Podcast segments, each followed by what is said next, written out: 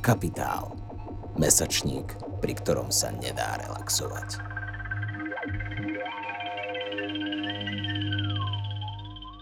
Vítajte pri ďalšom diele odnože podcastu Capitalx s názvom Feminizmus je queer. Na dnes sme si vybrali tému Queer vzdor, ktorá je logickou odpoveďou na udalosti posledného mesiaca v spojitosti s queer barom Tepláreň. Od 12. oktobra prechádzame obrovským žialom.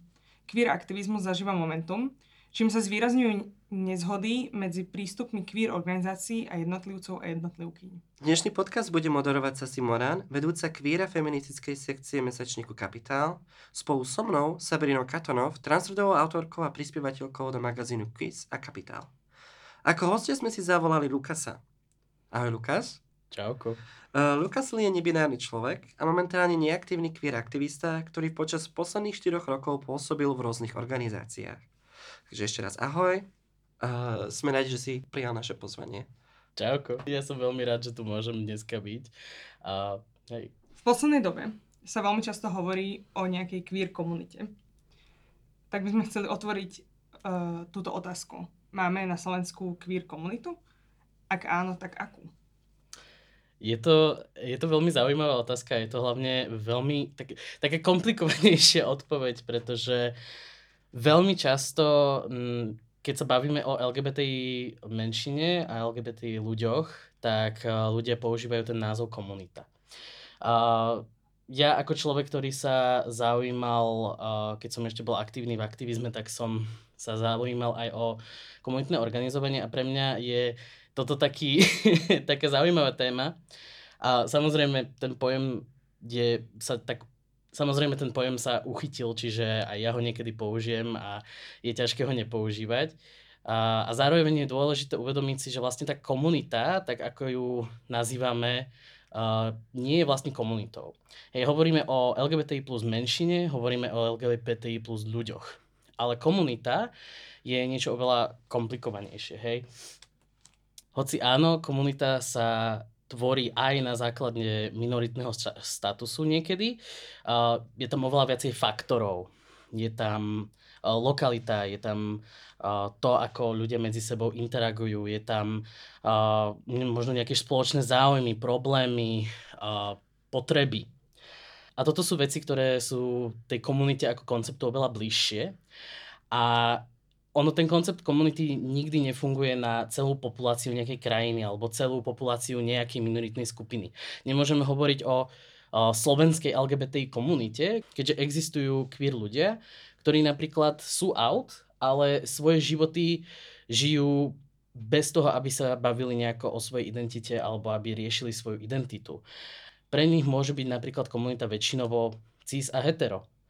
A čiže oni akoby samých seba nemusia vnímať ako súčasťou nejakej queer komunity. Čiže nemyslím si, že Slovensko má nejakú jednotnú queer komunitu, ale čo má, sú rôznorodé, pestré uh, LGBTI plus komunity, čo existujú po Slovensku. Uh, takými krásnymi príkladmi je napríklad uh, v Košiciach je komunitné a poradenské centrum Prisma, ľudia, ktorí sa napríklad stretávajú na komunitných stretnutiach tam, tých môžeme nazvať komunitou, keďže nejakým spôsobom svoju, spolu interagujú, tvoria komunitu zámerne, riešia nejaké svoje problémy, riešia svoje potreby, majú veľmi podobné potreby. Takisto ja by som nazval komunitou podobne aj uh, dobrovoľnícky program Prajdu Košice, tam tiež sa tam tiež sa vlastne združuje skupina ľudí, ktorí majú nejaký cieľ a pre nich je to vlastne zorganizovať Pride Košice. V Banskej Bystrici je celé centrum komunitného organizovania, čiže ak chcete vedieť, čo je komunita, tak tam vám budú najlepšie a vedieť povedať. Ja bohužiaľ s Banskou Bystricou nemám toľko skúseností, čiže neviem povedať toľko príkladov. Um, ale napríklad teda v Bratislave uh, teraz zasa už mesiac vlastne ne, nefungujem v tom aktivizme, čiže je to pre mňa trošku ťažšie povedať, že čo teraz tu funguje, lebo som počul, že už začali aj nejaké nové komunitné centra. A, ale sú, sú aj tu komunity, ktoré teraz sa tvoria, alebo ktoré už boli vytvorené, alebo a, ktoré fungujú už nejaký čas. Um, Light na Filozofickej fakulte Univerzity Komenského, o ktorom sa určite budeme ešte baviť, a je jedným z príkladov. Oni vlastne robia tú queer komunitu. Oni vlastne majú queer komunitu na uni- univerzite. Sú to ľudia z univerzity, ktorí majú opäť podobné potreby, problémy a podobne. A ja by som aj komunitou nazval tepláreň. Čo bola tepláreň? Um, a nie, nenazval by som nenazval by som komunitou všetkých, čo chodili do teplárne, ale definitívne ľudí, čo tam boli štamgasti, čo chodili tam častejšie, hlavne ľudí, čo chodili na rôzne eventy, na kabaret, na uh, večierky, ľudia, čo aj podobne ako ja, čo sa niekedy poznali s, uh, s tými barmanmi. Tepláreň bola uh, miestom, kde sa stretávala uh, jedna z queer komunít Slovenska. A nemôžeme sa baviť o jednotnej celistvej LGBT plus komunite. O čom sa bavíme sú desiatky, tucty, možno aj viacej uh, rôznych komunít LGBT plus ľudí po Slovensku.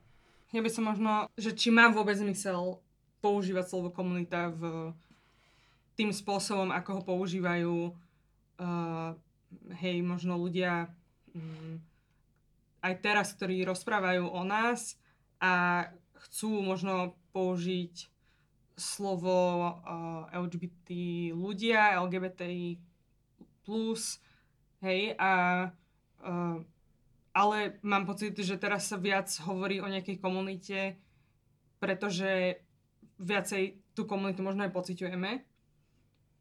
Uh, možno hlavne my ľudia uh, z toho okolia tej teplárne a uh, ľudia, ktorí nejakým spôsobom sú uh, vo verejnom živote uh, politicky angažovaní queer ľudia a tak ďalej.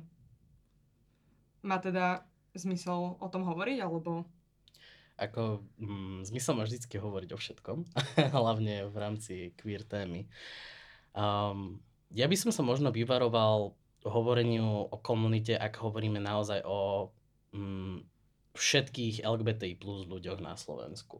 Ak naozaj hovoríme o LGBTI plus ľuďoch, hovoríme o LGBTI plus ľuďoch. Ak hovoríme o LGBTI plus ľuďoch ako o menšine, tak LGBTI plus menšina, queer menšina, queer ľudia. A tiež je to také viacej humanizujúce, keďže áno, tvoríme komunity, tie komunity majú nejaký zámer, tie komunity majú nejaký cieľ a, a zároveň my sme ľudia my nie sme nejaké, my nie sme len nejaké organizácie alebo len nejaké spolky alebo len nejaká ideológia. A to je jeden dobrý dôvod, prečo sa napríklad vyvarovať práve hovoreniu o LGBT plus komunite a namiesto toho používať LGBT plus ľudia, keďže hej, sme ľudia a veľmi veľa ľudí si to bohužiaľ neuvedomuje, a ako môžeme vidieť z diania z posledného mesiaca mne určite dáva zmysel, že prečo hm, hovoríme o queer komunite a, a že viacej teraz máme poci, e, viacej teraz pociťujeme queer komunitu.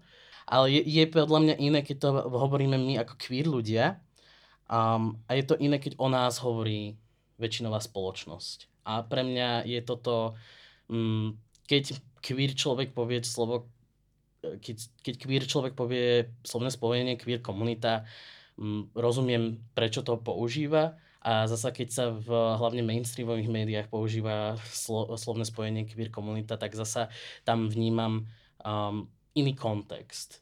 Uh, hovoril si o komunitách na Slovensku, ktoré už, uh, ktoré by si priamo nazval queer komunitami. Spomenul si Košice, Bratislavu a Banskú Bystricu. Podal by si, že tieto mestá sú akýmsi centrom queer života a ako, ako miestom, kde sa a, stretáva väčšina queer ľudí a ak áno, čo považuje za dôvod, že sa stretávajú práve v takýchto mestách okolo týchto spolkov? Ja si myslím, že queer komunity na Slovensku vznikajú úplne všade, bez ohľadu na to, či sú to dediny alebo mesta.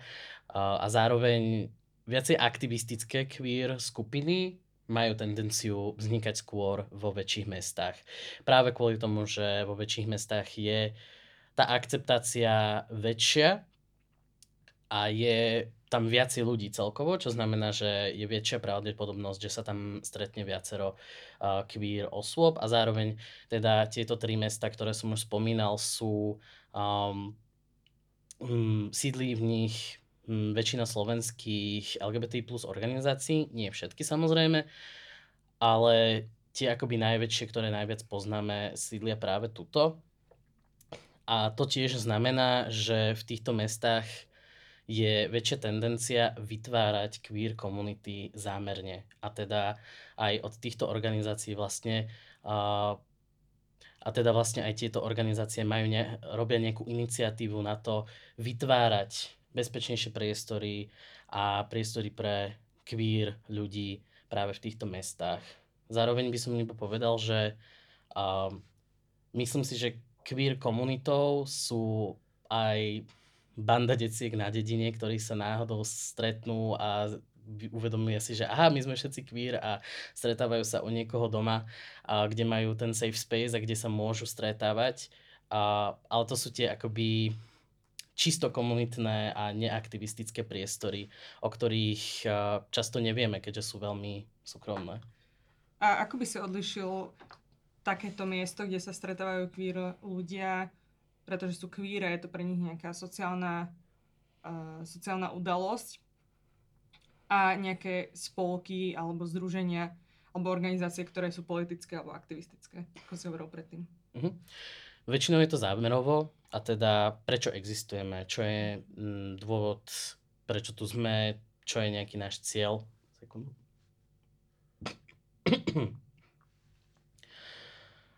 čo je nejaký náš cieľ. Ak je našim cieľom iba stretnúť sa a baviť sa, tak to sú tie akoby sociálne a čisto zám, tam je zámer čistý, ja, tam je zámer čisto o tom stretnúť sa, mať okolo seba ľudí, interagovať s ľuďmi, čo je tiež veľmi dôležité a zároveň sú teda aj spolky a teda organizácie komunitné um, komunitné stretnutia, takéto, takéto veci, ktoré majú za cieľ majú zase oveľa konkrétnejšie ciele. Napríklad Light na Filozofickej fakulte Univerzity Komenského existuje nielen preto, aby sa stretli queer ľudia na univerzite, hoci aj to je jedno, jedna z vecí, ktoré uh, oni robia. Ich ciele sú viacej aktivistické, ich ciele sú viacej uh, robia aj protesty, robia aj rôzne akcie. A čiže napríklad toto sú mm, zámerne tvorené komunity, zámerne tvorené um, spolky, ktoré majú nejaký cieľ a chcú nejakým spôsobom uh, väčšinou zmeniť situáciu na Slovensku. Lukas, hovoril si o safe spaces, slovenské bezpečné miesta. Mohol, mohol by si pre nás poslucháčov vysvetliť, čo tento termín znamená a kto presne tieto priestory vytvára? Safe space, bezpečný priestor slovenský, je koncept, ktorý hovorí o priestore, kde môže nejaká marginalizovaná skupina uh, existovať a bez toho, aby musela riešiť uh, problémy s, ma- uh, s majoritou. A teda pre nás, ako queer ľudí, to napríklad znamená nejaký priestor, kde sa môžeme stretnúť ako queer ľudia, existovať tam spolu a nemusieť sa báť, že by došiel nejaký cis-hetero človek, ktorý by sa nás tam uh, ktorý by nás tam začal osočovať alebo nejakým spôsobom tam robiť bordel len kvôli tomu, že sme queer. V podstate uh, Zároveň tieto priestory nemusia byť exkluzívne, niektoré sú exkluzívne čisto pre bezpečnosť a napríklad v prípade podporných skupín uh, je tá exkluzivita aj kvôli tomu, aby ľudia mali viacej, aby ľudia aby ľudia cítili, že sa môžu viacej odpori, otvoriť. Zároveň bezpečný priestor je hlavne o tých hodnotách a o tom, že vieme, že keď prídeme do tohto priestoru, tak tu platia nejaké pravidlá, aby sme sa tu všetci mali dobre. Bezpečné priestory vo svojom doslovnom znení väčšinou musia byť, byť vytvorené zámerne. Zároveň existujú bezpečné priestory, ktoré by som ne, ne, neoznačil by som ich bezpečnými priestormi v tom originálnom zmysle, keďže tam sú nejaké pravidlá a špecifické veci, ale skôr také, uh, ale že skôr, skôr by to, natural. Prirodzené. Áno. Ale skôr také prirodzené priestory, ktoré sa vytvoria, keď uh, queer ľudia nemajú vlastne na, na koho iného sa obrátiť a obrátia, sa na seba.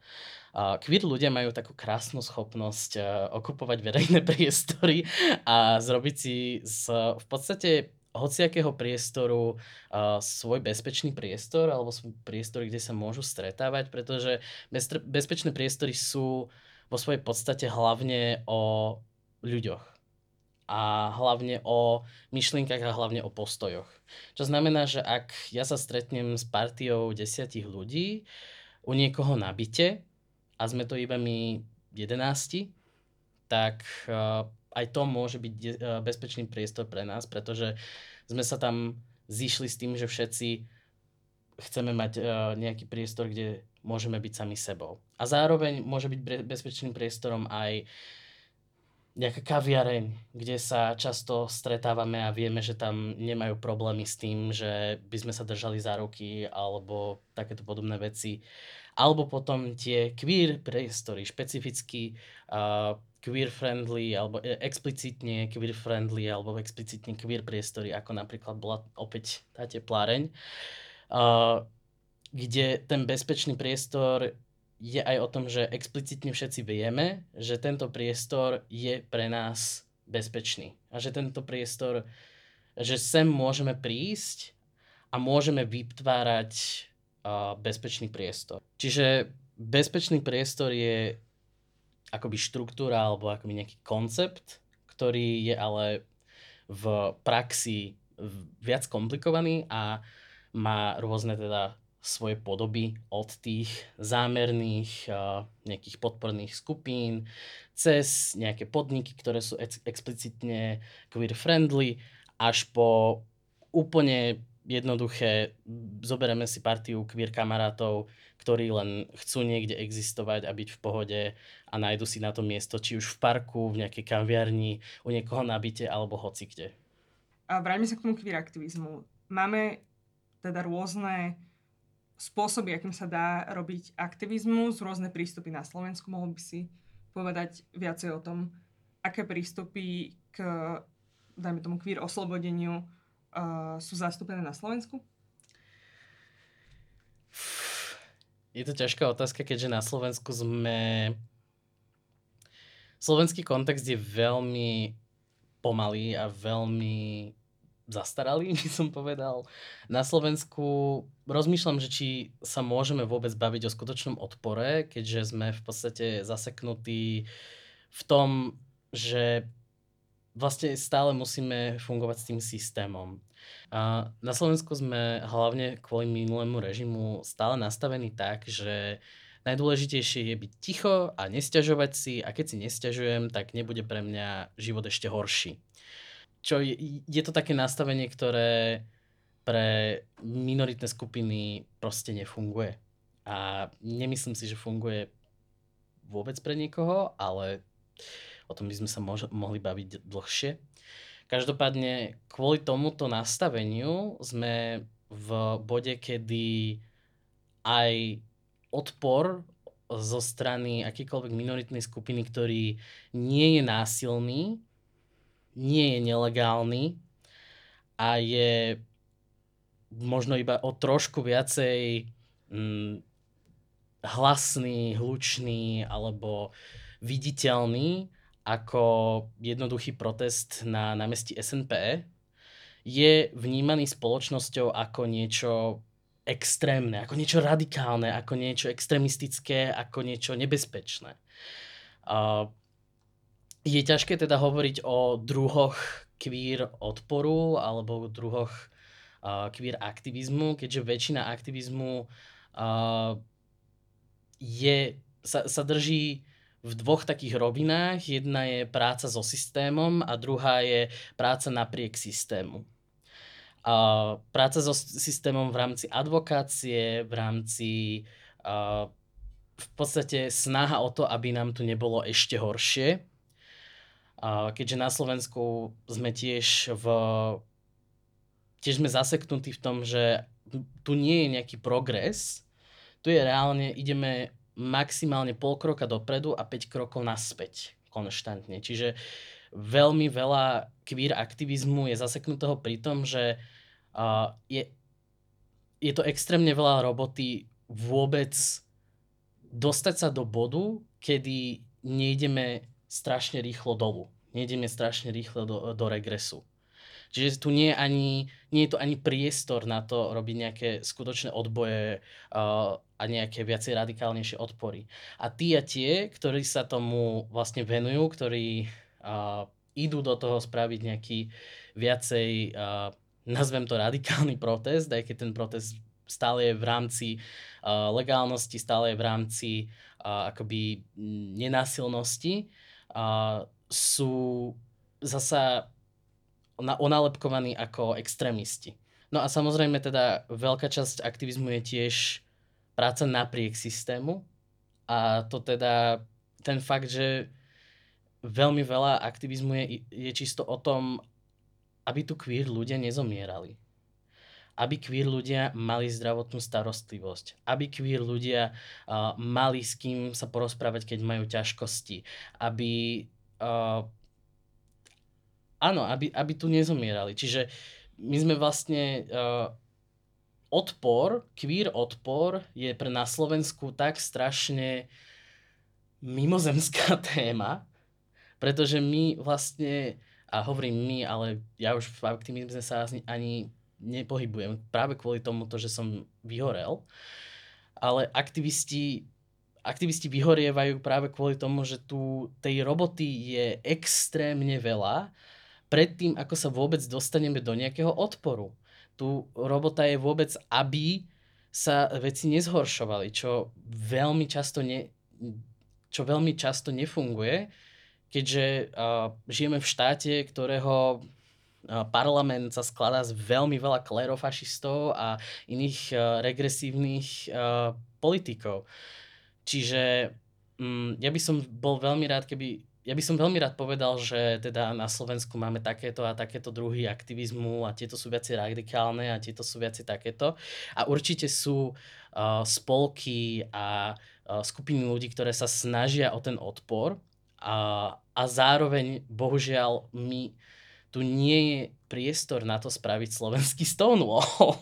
tu naozaj uh, všetky sily, čo sú, sú využívané len na to, aby sme nezomierali. A pred viac ako mesiacom sa ukázalo, že tento štát aj proti tomu ide. Posledný mesiac sa roztrhol vece s queer tematikou a objavuje sa, kon, objavuje sa konečne aj v mainstreamových médiách, objavuje sa aj, aj v mainstreamovej politike. Ruka v roke s tým sa taktiež zjavujú petície protesty a pochody za queer práva. A príkladom je a, Ide nám o život, online petícia. Zajíma ktoré z týchto udalostí či už by si kategorizoval ako a, odboj napriek systému. Ono v podstate všetko, čo sa robí, je tak teoreticky napriek systému, ale ak idem pri, priamo proti systému, povedal by som, že najviac explicitne protisystémových uh, akcií teraz robí Light z Filozofickej fakulty Univerzity Komenského. Uh, oni napríklad aj spolu organizovali uh, 16.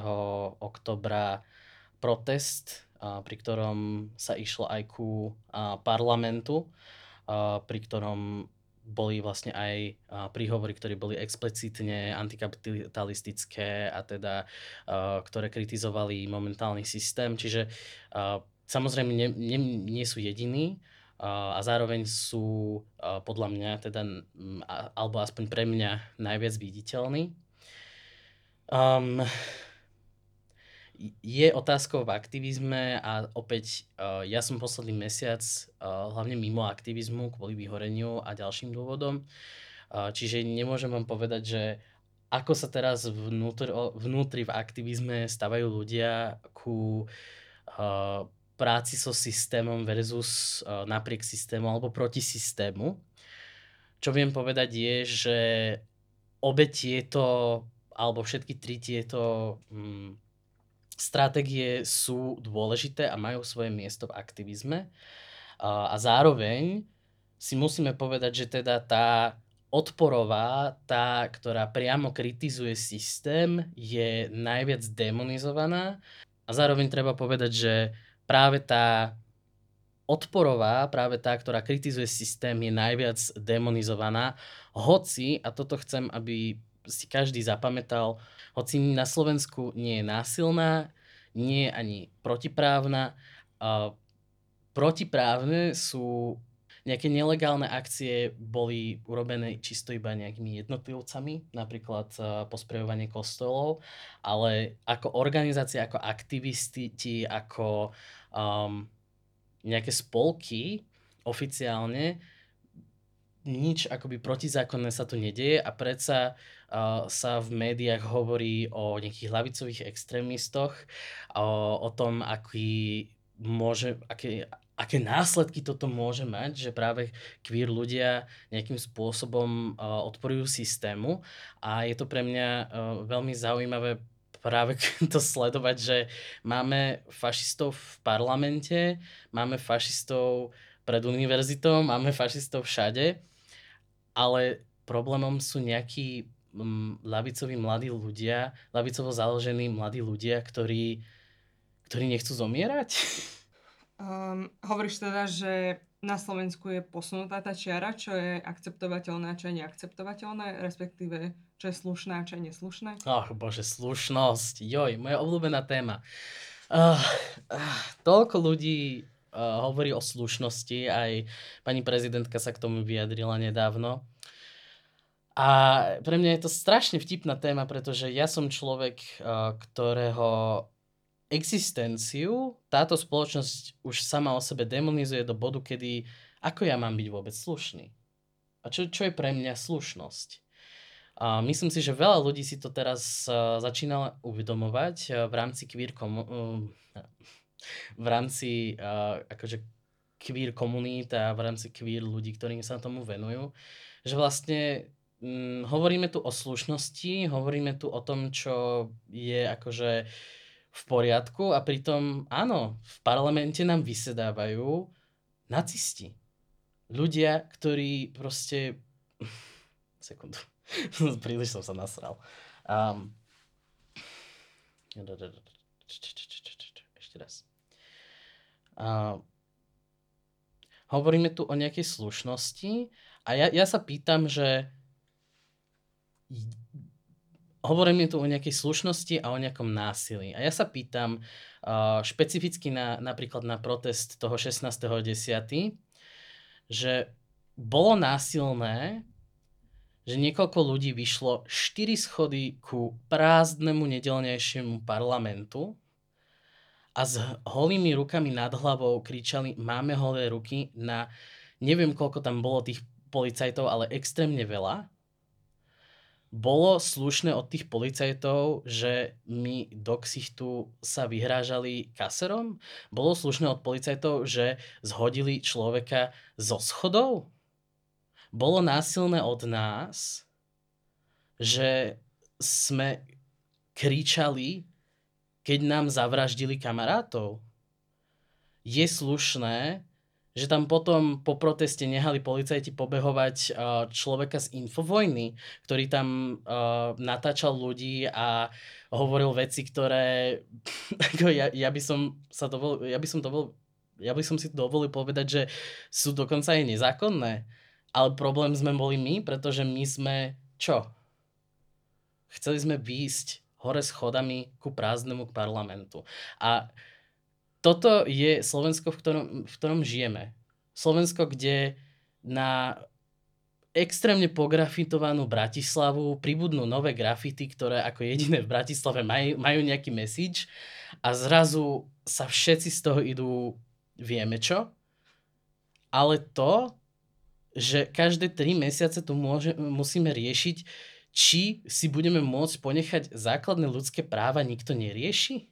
No nie, že nikto, ale už je to tak normalizované a tak strašne posunuté za hranice toho, čo je akceptovateľné, že ľudia si len povedia, že no hej, ďalšie 3 mesiace, ďal, ďalšia vec, čo sa deje. Tak proste funguje parlament. Mm, pre mňa je toto absolútne nepochopiteľné, pretože akoby, neviem, že či to je iba preto, že ľuďom, ľudia nechápu, že nám tu ide fakt o život. Neviem, či ľudia fakt si myslia, že my nie sme ľudia, ale iba nejaká ideológia alebo nejaké štatistiky.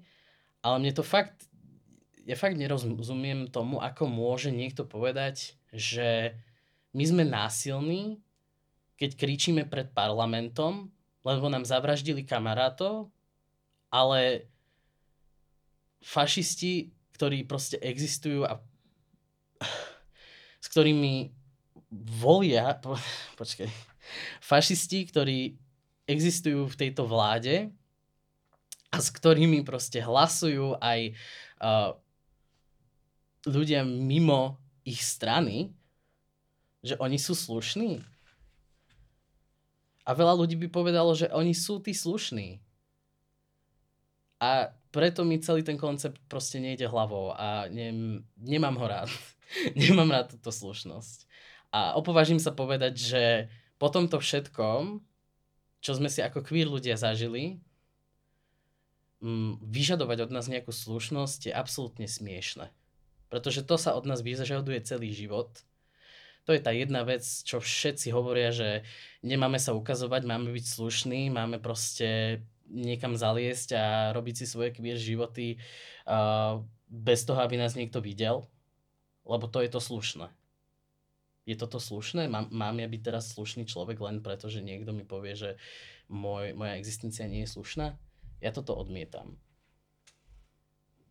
Možno aj sa, myslím, málo hovorí o tom, že to nie je iba o tom, o, tom, o tejto jednej veci, hej, o tejto jednej udalosti, ktorá bola špecificky otrasná a hrozná a, a um, veľmi frustrujúca a nebezpečná pre hocikoho, kto mohol v tej teplárni byť práve v tom momente, v ten jeden večer.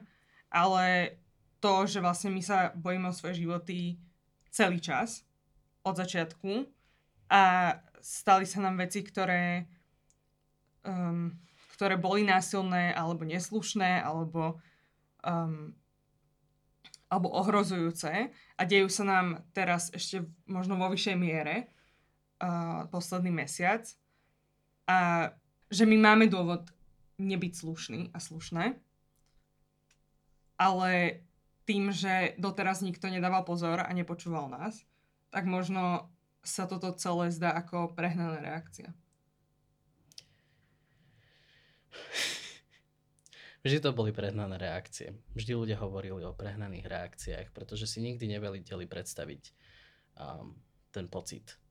Um, aké to je, keď človek nedokáže žiť svoj život bez toho, aby nebol nenávidený štátom, ľuďmi naokolo, ľuďmi náhodnými na ulici, rodinou vlastnou, Mm, ľudia si to nevedia predstaviť a myslím si, že udalosti, udalosti posledného mesiaca tak viacej otvorili ľuďom oči. My sme to už vtedy hovorili, ho, povedalo sa to miliónkrát, že my sme všetci vedeli, že to príde.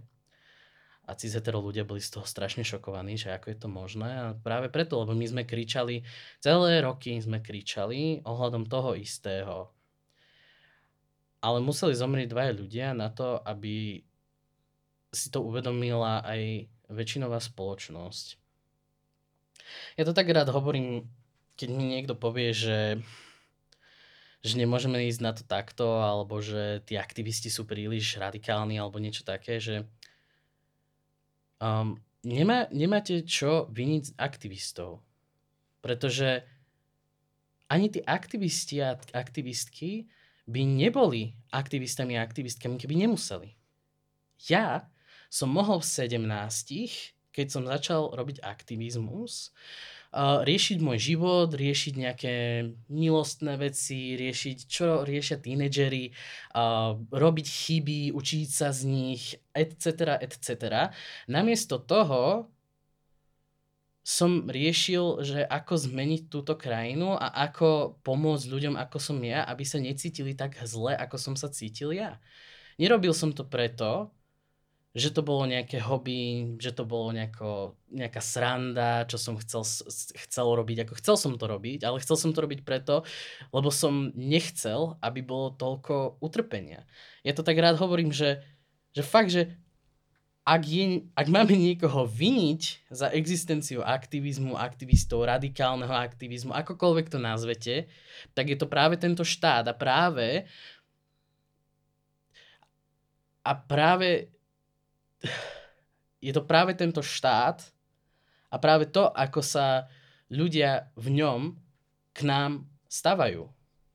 Navarili ste si nás, tak si nás teraz zožerte. Veľmi dobre povedané. uh, posunieme sa ďalej a, vrát, a zároveň sa vrátime k otázke uh, odboju napriek systému, respektíve proti systému. Uh, párkrát si už spomenul ľavicových extrémistov, dokonca sa tak aj sám opisuješ niekedy. Zaujíma ma, uh, nakoľko, je, nakoľko sú queer komunity na Slovensku a queer organizácie na Slovensku skutočne ľavicové. Hej. Hej, ja sa označujem občas ako ľavicový extrémista a uh, robím, robím to tak uh, v podstate napriek, lebo som si prečítal raz, že uh, čo sa myslí pod ľavicovým extrémizmom je to, že um, kritika kapitalizmu a uh, čo to bolo, šikana náckov. a si hovorím, že hm, dobre. tak... A nesúhlas s klimatickou krízou. A nesúhlas s klimatickou krízou. Čiže som, uh, podľa, podľa tohto uh, názoru som lavicový extrémista, hrdý lavicový extrémista. Ešte by som ti tam k tomu dodala, že je to aj boj za ľudské práva. A boj za ľudské práva, áno. Čiže sme hrdí lavicoví extrémisti a je, je veľmi jednoduché pre queer uh, ľudí, ktorí existujú v tomto systéme, uh, ktorí majú možnosť dostať sa von z všetkej tej nenávisti, aspoň občasne pomocou tých bezpečných priestorov. Je veľmi re- ľahké pre queer ľudí, uh, aby sa dostali do lavicovej sféry. Um, pre aktivizmus, aktivizmus, queer aktivizmus na Slovensku je prekvapivo ľavicový. Aj nebudem menovať samozrejme, pretože nechcem, aby po niekom išla naka, ale aj uh, organizácie, spolky, skupiny, ktoré často vnímame ako viacej umiernené, vnútorne sú, uh, sú naklonené lavici. A toto sa... Mm, raz, dva, tri, štyri a to je jednoducho preto, akú prácu títo ľudia vôbec robia. Hej? Ja to možno, možno to vysvetlím na takej anekdote. Ja som, člo, som queer človek, som queer človek, ktorý uh, dlhé roky mal obrovský problém s izoláciou, som queer človek, ktorý uh, si musel nájsť tú komunitu a keď ju našiel, tak som našiel nielen, komu- nielen komunitu, nielen uh, queer ľudí, nielen uh, kamarátov, kamarátstvo, ale hlavne rodinu. Pre mňa, uh, a toto je taká um, extra vec na vlastne queer komunitách, je, že my sme ľudia, pri, my sme ľudia, ktorých často naše vlastné rodiny, naše pokrvné rodiny neberú ako, ako ľudí mnohí ľudia sú vyhodení z domu, mnohí ľudia proste sa nemôžu spoliehať na svoju rodinu a títo ľudia si musia hľadať rodinu inde. Je to tzv. chosen family alebo vybraná rodina, neviem ako to povedať slovensky. A už tento samotný koncept je veľmi lavicový, pretože je to koncept v podstate, že my budeme stať spolu, budeme si pomáhať napriek tomu, že teoreticky v kapitalistickom systéme my na to nemáme dôvod. Tam neexistuje žiadny, žiadny profitový dôvod, a nie sme ani pokrvná rodina. My to robíme preto, lebo nám, lebo nám záleží na nás navzájom a preto, lebo vieme, ako v tomto systéme trpíme. Toto je absolútne basic mutual aid. Ja vďaka aktivizmu a ja vďaka tomu, že sa pohybujem v toľko uh, queer priestoroch, keby som teraz mal problém, že zostanem na ulici, ja viem, komu by som zavolal, ja viem, kto by ma nehal u seba prespať, ja viem, kto by mi dal jedlo, ja viem, kam by som išiel, keby som bez peňazí, ja viem, kam ísť, keď sa na mňa kapitalizmus vysere. Čiže podľa, um, podľa tvojej definície, alebo podľa toho, ako hovoríš o lavici, v, alebo queer lavici, alebo um, uh, queer lavicovom, ako hovoríš o queer lavicovom organizovaní, mám taký dojem, že uh, vnímaš lavicu menej možno ako nejakú politiku, alebo ako uh, nejaký ekonomický systém, ale skôr uh, aj v rámci nejakej nejakej vzťahovej roviny a skôr ako nejakú lásku alebo empatiu. Je to, je to tak? Chápem to správne? Ja nie som akademik, čo znamená, že pre mňa je, uh, sú lavicové myšlienky to, čo som si zažil, spojené s nejakými akademickými vecami, ktoré, o ktorých vedia viacej moji kamaráti, ale hlavne veci, ktoré sú pre mňa akoby hej, zažité životom a mm, pre mňa je kapitalizmus absolútne nezlučiteľný s tým, ako chcem žiť môj život a hlavne kvôli tomu, že ja mm, absolútne neznášam individualizmus a neznášam ten koncept toho, že človek si musí zaslúžiť žiť. A celkovo akoby, mm, áno, tá lavica je pre mňa mm, hlavne taká vzťahová a hlavne mm, hlavne o, o tej empatii. Často je, je to také vtipné, lebo často sa hovorí teda o tých lavicových extrémistoch a hovorí sa, že niektorí z nich dokonca sú komunisti alebo anarchisti. A mne to príde strašne vtipné, lebo anarchisti, ktorých poznám, to nie sú anarchisti, ktorí mm, tu teraz idú bojovať za revolúciu, lebo na revolúciu není čas, lebo sa snažíme prežiť. Um, ale to sú ľudia, ktorí reálne proste ti povedia, že hej, ja by som strašne rád išiel niekde do lesa, spravil tam proste komunu a spravil si farmu a žil tam mimo kapitalizmu. Že to, to, ten anarchizmus, ktorý si predstavujú ľudia, je... Mm, veľmi iný od toho, čo skutočne akože ľudia chcú, lebo fakt chcú pokoj mimo systému, chcú nemusieť riešiť systém. A tiež by som iba dodal, že mm, je veľmi jednoduché pre mňa ako queer človeka uh, spadnúť do, nespadnúť, ale mm, byť naklonený lavici, kvôli tomu, že sme v systéme, ako som už povedal, ktorý vyžaduje, aby človek pracoval, aby mal nejaké vzdelanie, aby mohol prežiť. Uh, a zároveň žijeme v krajine, kde sú ľudia ako ja diskriminovaní v práci, na pracovisku, na školách, v rôznych týchto, týchto inštitúciách na základe našej orientácie, rodovej identity alebo rodovej prezentácie. Čo znamená, že my ak chceme prežiť, nie žiť svoje najlepšie životy alebo žiť v luxuse, prežiť, ak my chceme prežiť, tak už samotný systém pre nás nefunguje. Pretože je to jednoducho nezlučiteľné. Ja keď som bola v Holandsku, tak um, som videla plagáty, na ktorých sa písalo niečo, čo tak vo mne zarezonovalo, že anarchizmus je politika lásky. A to si doteraz pamätám.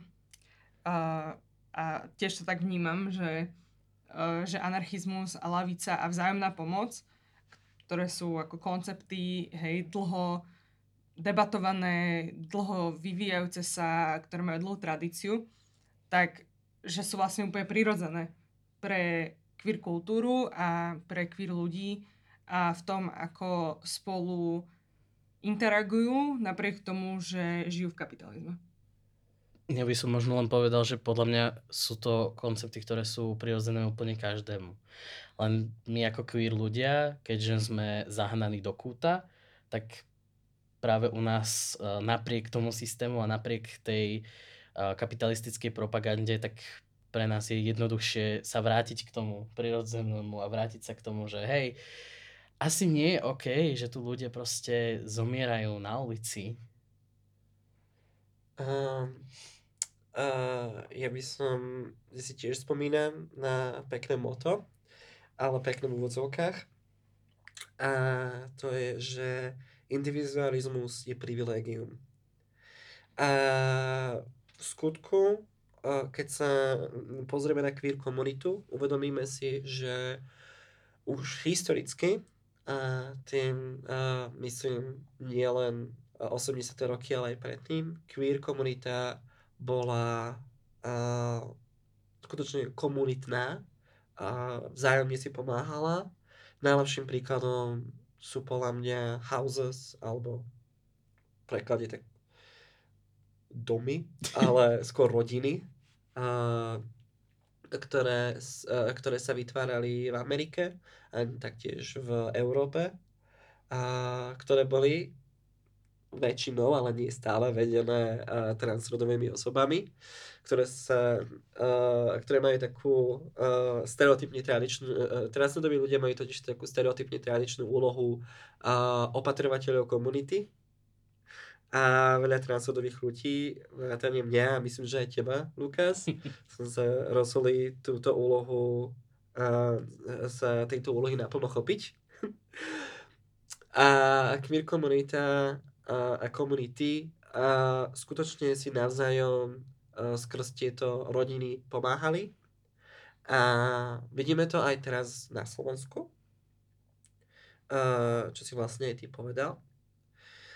A, aby sme a, túto tému už priniesli do konca, a položíme ti ešte zo pár otázok. A, Opýtal by som sa ťa na rozdiel medzi queer aktivistami a queer civilom, teda neaktivistami. Na proteste 16. oktobra, mm-hmm. kde si aj vystúpil so svojím prejavom, si povedal, že a Matúš Horvát a Juraj Mankovič neboli aktivisti. A spomínam to preto, lebo ma zaujíma, či existuje litochomia rozdiel medzi queer aktivistami a queer neaktivistami v otázke ľavici.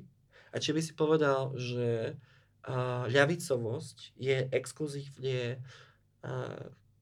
exkluzívne aktivistická, alebo že či sa k nej podľa teba hlási, či už podľa tvojej definície, ktorú si povedal, alebo podľa ďalších definícií, aj a či sa k nemu hlási aj, aj queer komunita v širšom zmysle?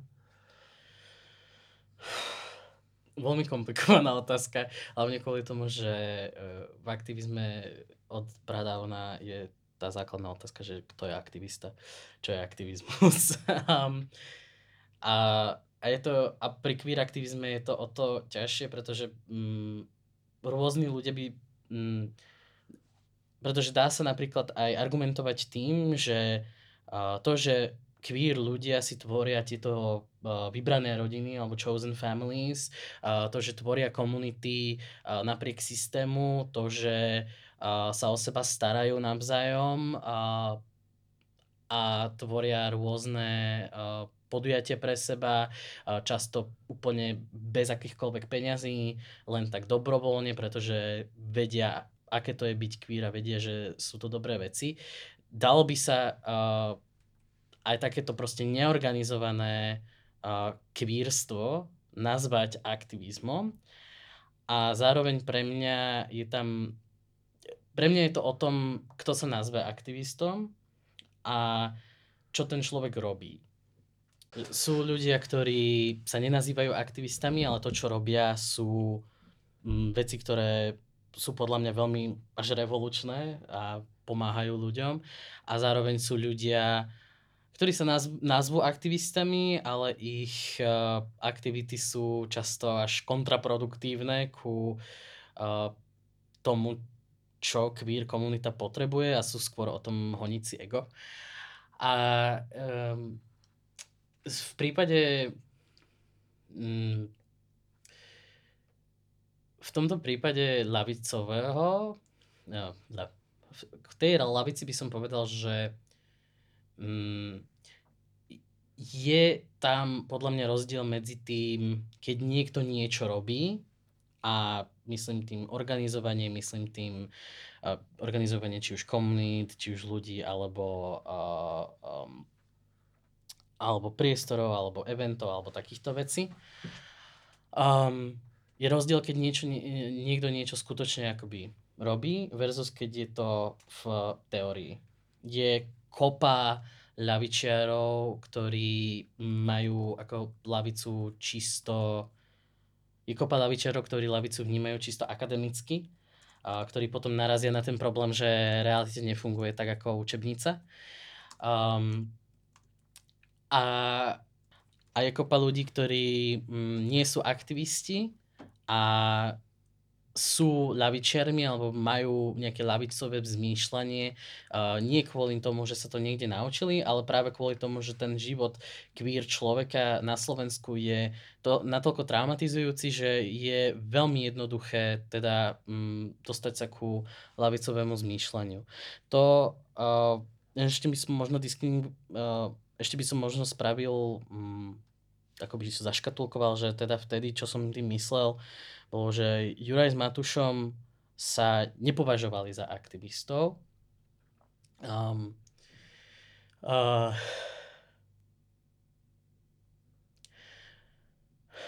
boli to samozrejme ľudia, ktorí, ktorí spravili pre queer ľudí tiež veľa. Um, ale boli to prv, v prvom rade ľudia a ľudia, ktorí na vonok sa uh, no nevolali, nevolali sa aktivistami. A pre mňa je tam rozdiel aj v tom, že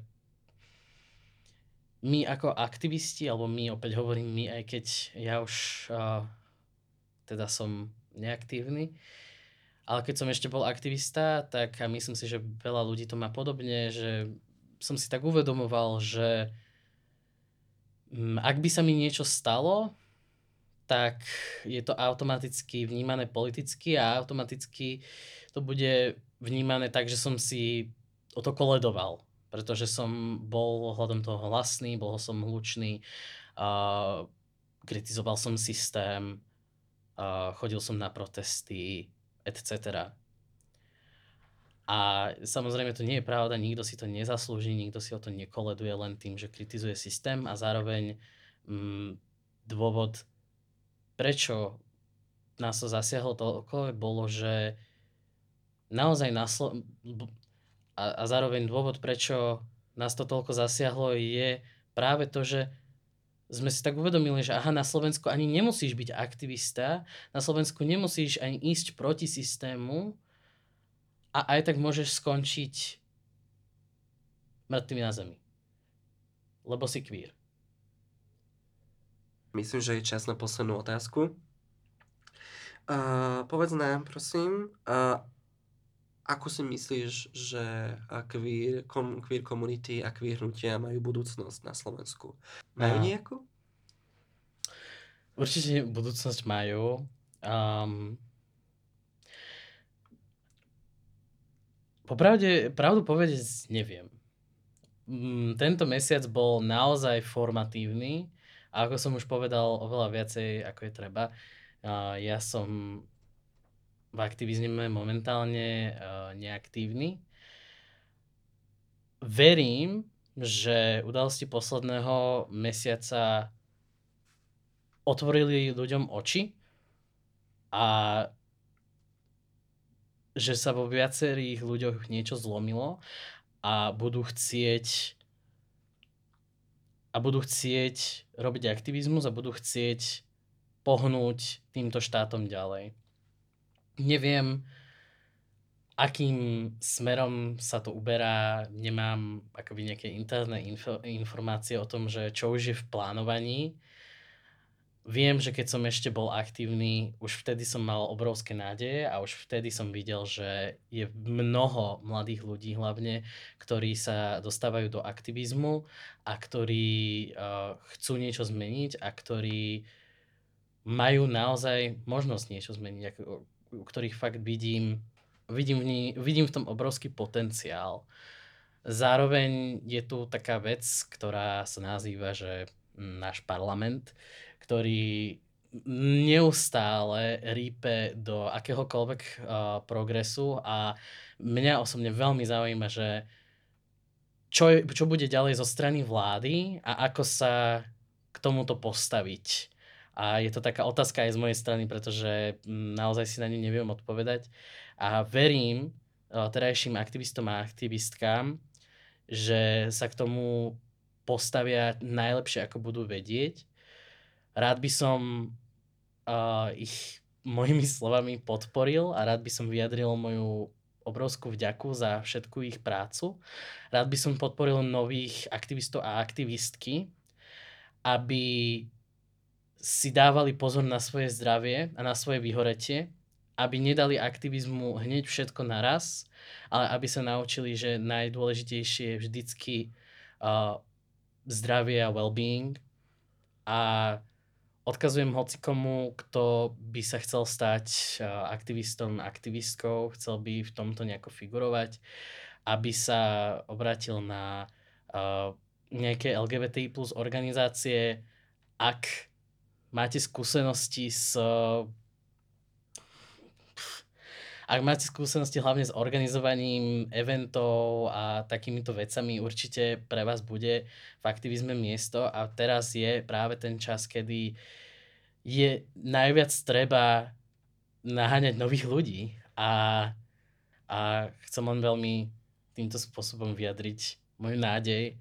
A verím, že Slovensko je naozaj v dobrých rukách, keď príde na aktivistov a aktivistky. A Hej, proste samé pekné veci. Túto vieru uh, a nádej s tebou zdieľam. A ak sa pozriem na budúcich queer aktivistov a aktivistky a v celkovo na budúcu generáciu queer ľudí, taktiež tam vidím obrovský potenciál, ktorý uh, ma úplne hraje pri srdci pretože uh, sa čoraz častejšie stretávam s 15-ročnými, 14-ročnými a dokonca niekedy aj mladšími, prekvapivo, uh, queer osobami, uh, respektíve uh, vyslovene deťmi, ktoré sa teraz uh, objavujú a nachádzajú sa v queer komunite. Uh, vnímam medzi nimi, že uh, ako keby hneď prichádzajú do queer komunity s nasadením, s silnými názormi a na rozdiel napríklad od mojej generácie queer ľudí, my sme sa to museli pomaly naučiť. My sme sa pomaly naučili, že svet nás nemá rád, my sme sa pomaly naučili, uh, že ako máme žiť v tejto spoločnosti. A Avšak teraz sa mi zdá, že a čo je možno tiež môže zbudiť nádej, Slovensko nie je také, ako bolo, keď sme my vyrastali. A to sme skore 20 ľudia, queer osoby, ktoré majú teraz 15 rokov, vyrastali v o niečo progresívnejšom Slovensku, respektíve o niečo progresívnejšom okolí, kde ich rodičia známi a boli oveľa viac naklonení LGBT témam, queer témam celkovo. A boli a taktiež a, mali viac vzorov, či už v médiách, a, tak, a najmä vo svetových médiách, ale aj na slovenských médiách, pretože čoraz, sa zjavuje čoraz viac queer osôb a na rozdiel od nás sa majú, a, majú na koho vzhľadať. To nehovorím, že priamo k nám majú sliedať. Ale uh, uh, myslím, že uh, tvrdou prácou aktivistov tejto generácie sa to budúca generácia bude mať aspoň niečo ľahšie. Respektíve v tom veľmi dúfam, že aspoň nejako sme im pomohli a nejako sa im pomáha teraz. Zároveň by som ale povedala, že toto je obdobie, presne teraz je čas na to, aby sa do queer aktivizmu zapojili aj nekvír osoby. Veľmi dlho bol aktivizmus obmedzený iba na danú minoritu, teda uh, boj za uh, boj za práva uh, boj za práva žien neustále obmedzovali iba na ženy. Takže si myslím, ale že toto je čas uh, ten najlepší čas na to, aby sa do queer odboju, uh, do queer aktivizmu zapojili aj uh, nekvír osoby, e, teda uh, najmä uh, osoby. Uh, a to hlavne preto, pretože queer aktivizmus bol dlhodobo umelo obmedzený iba na queer ľudí. Ale je dôležité si uvedomiť, že queer ľudia nie sú nejaká oddelená časť populácie, je integrálna súčasť našej, uh, uh, našej populácie, integrálna súčasť Slovenska a je neoddeliteľná. A pretože queer ľudia, aj keď nemám veľmi rada, keď sa toto opakuje stále, uh, ale queer ľudia sú deti heterosexuálov. Queer ľudia sú uh, rodina heterosexuálov, kamaráti a, a, cis, a cis ľudí a je na hetero, uh, uh, cis hetero ľudí a je na čase, aby si to aj oni uvedomili a, a začali za nás tiež bojovať. Ak môžem ešte doplniť, veľmi súhlasím. Rád by som povedal dve veci. Jedna, že um, asi taký advice, ako sa povie advice. Rada. Rada. Asi taká rada, ktorú by som mal pre všetkých nekvír ľudí, ktorí chcú nejako pomôcť komunite. A najdôležitejšia vec, ktorú sa musíte naučiť, je zahodiť svoje ego. Poznám veľmi veľa cis ľudí, ktorí si myslia, že už len tým, že nikoho nezbijú na ulici alebo nás ne, nenazvú buzerantami a robia nejaký, nejaký aktivizmus, že sú skutoční spojenci. Je to oveľa hlbšie a je to hlavne o tom naučiť sa načúvať a je to hlavne o tom uvedomiť si, že má človek privilegium a namiesto toho, aby sa na, za, za toto privilegium hambil, tak ho zobrať do hrsti a využiť ho. A hej, a je najdôležitejšie vlastne zahodiť vlastné ego. A ešte by som len rád povedal, že uh, ak ste náhodou uh, rodičia alebo priatelia alebo blízki ľudia uh, queer ľudí, čiže nie ste sami queer, a chcete niečo robiť a chcete sa nejako zapojiť, veľmi odporúčam ZRP, Združenie rodičov a priateľov LGBTI plus ľudí, ktorí robia úžasnú prácu, ktorí sú skvelí, ja, ja ich veľmi rád nazvem skutočnými allies, skutočnými spojencami LGBTI plus, LGBT plus ľudí. A oni už majú nejako oni už nejako, nejaké aktivity majú, robia aj podporné skupiny, pokiaľ viem, pre uh, rodiny alebo rodičov a sú takým super začiatkom pre uh, hlavne rodiny a hlavne rodičov LGBT plus ľudí, ktorí uh, chcú niečo robiť. A samozrejme uh, pre nekvír ľudí je miesto aj v napríklad dobrovoľníckom programe Prajdu Košice a podobných miestach. Uh, najdôležitejšie je len, aby človek mal, bol otvorený a aby človek uh, vnímal to, že má nejaké privilegium a že je v poriadku učiť sa, ale musí sa naozaj mm, chcieť učiť. Ja by som túto epizódu ukončila s tým, uh, že rada by som videla queer komunity a queer hnutia na Slovensku, ako posúvajú hranice slušnosti, posúvajú hranice toho, čo je akceptovateľné, uh, experimentujú s uh, občianskou neposlušnosťou a s rôznymi uh, metodami, ktoré sú úplne bežné v zahraničí, ale ako sme sa dnes bavili, sú odsudzované ako neslušné z, na Slovensku veľmi často. A to je vlastne niečo, čo sme sa snažili vyjadriť tým heslom buď queer, rob neplechu. A uh, tým som teda ukončila. Uh, Lukas, máš nejaké posledné slova? Neprestaneme kričať, kým nás neprestanete zabíjať. Ďakujeme. A ja Ďakujeme, Lukas. Počúvali ste Capitalx, podcast angažovaného mesačníka Kapitál, ktorého vznik podporila Rosa Luxemburg Stiftung zo zastúpení v Českej republike. Viac článkov nájdete na webovej stránke www.kapital.noviny.sk, kde nás môžete podporiť napríklad objednaním predplatného. Za čo vám vopred ďakujeme.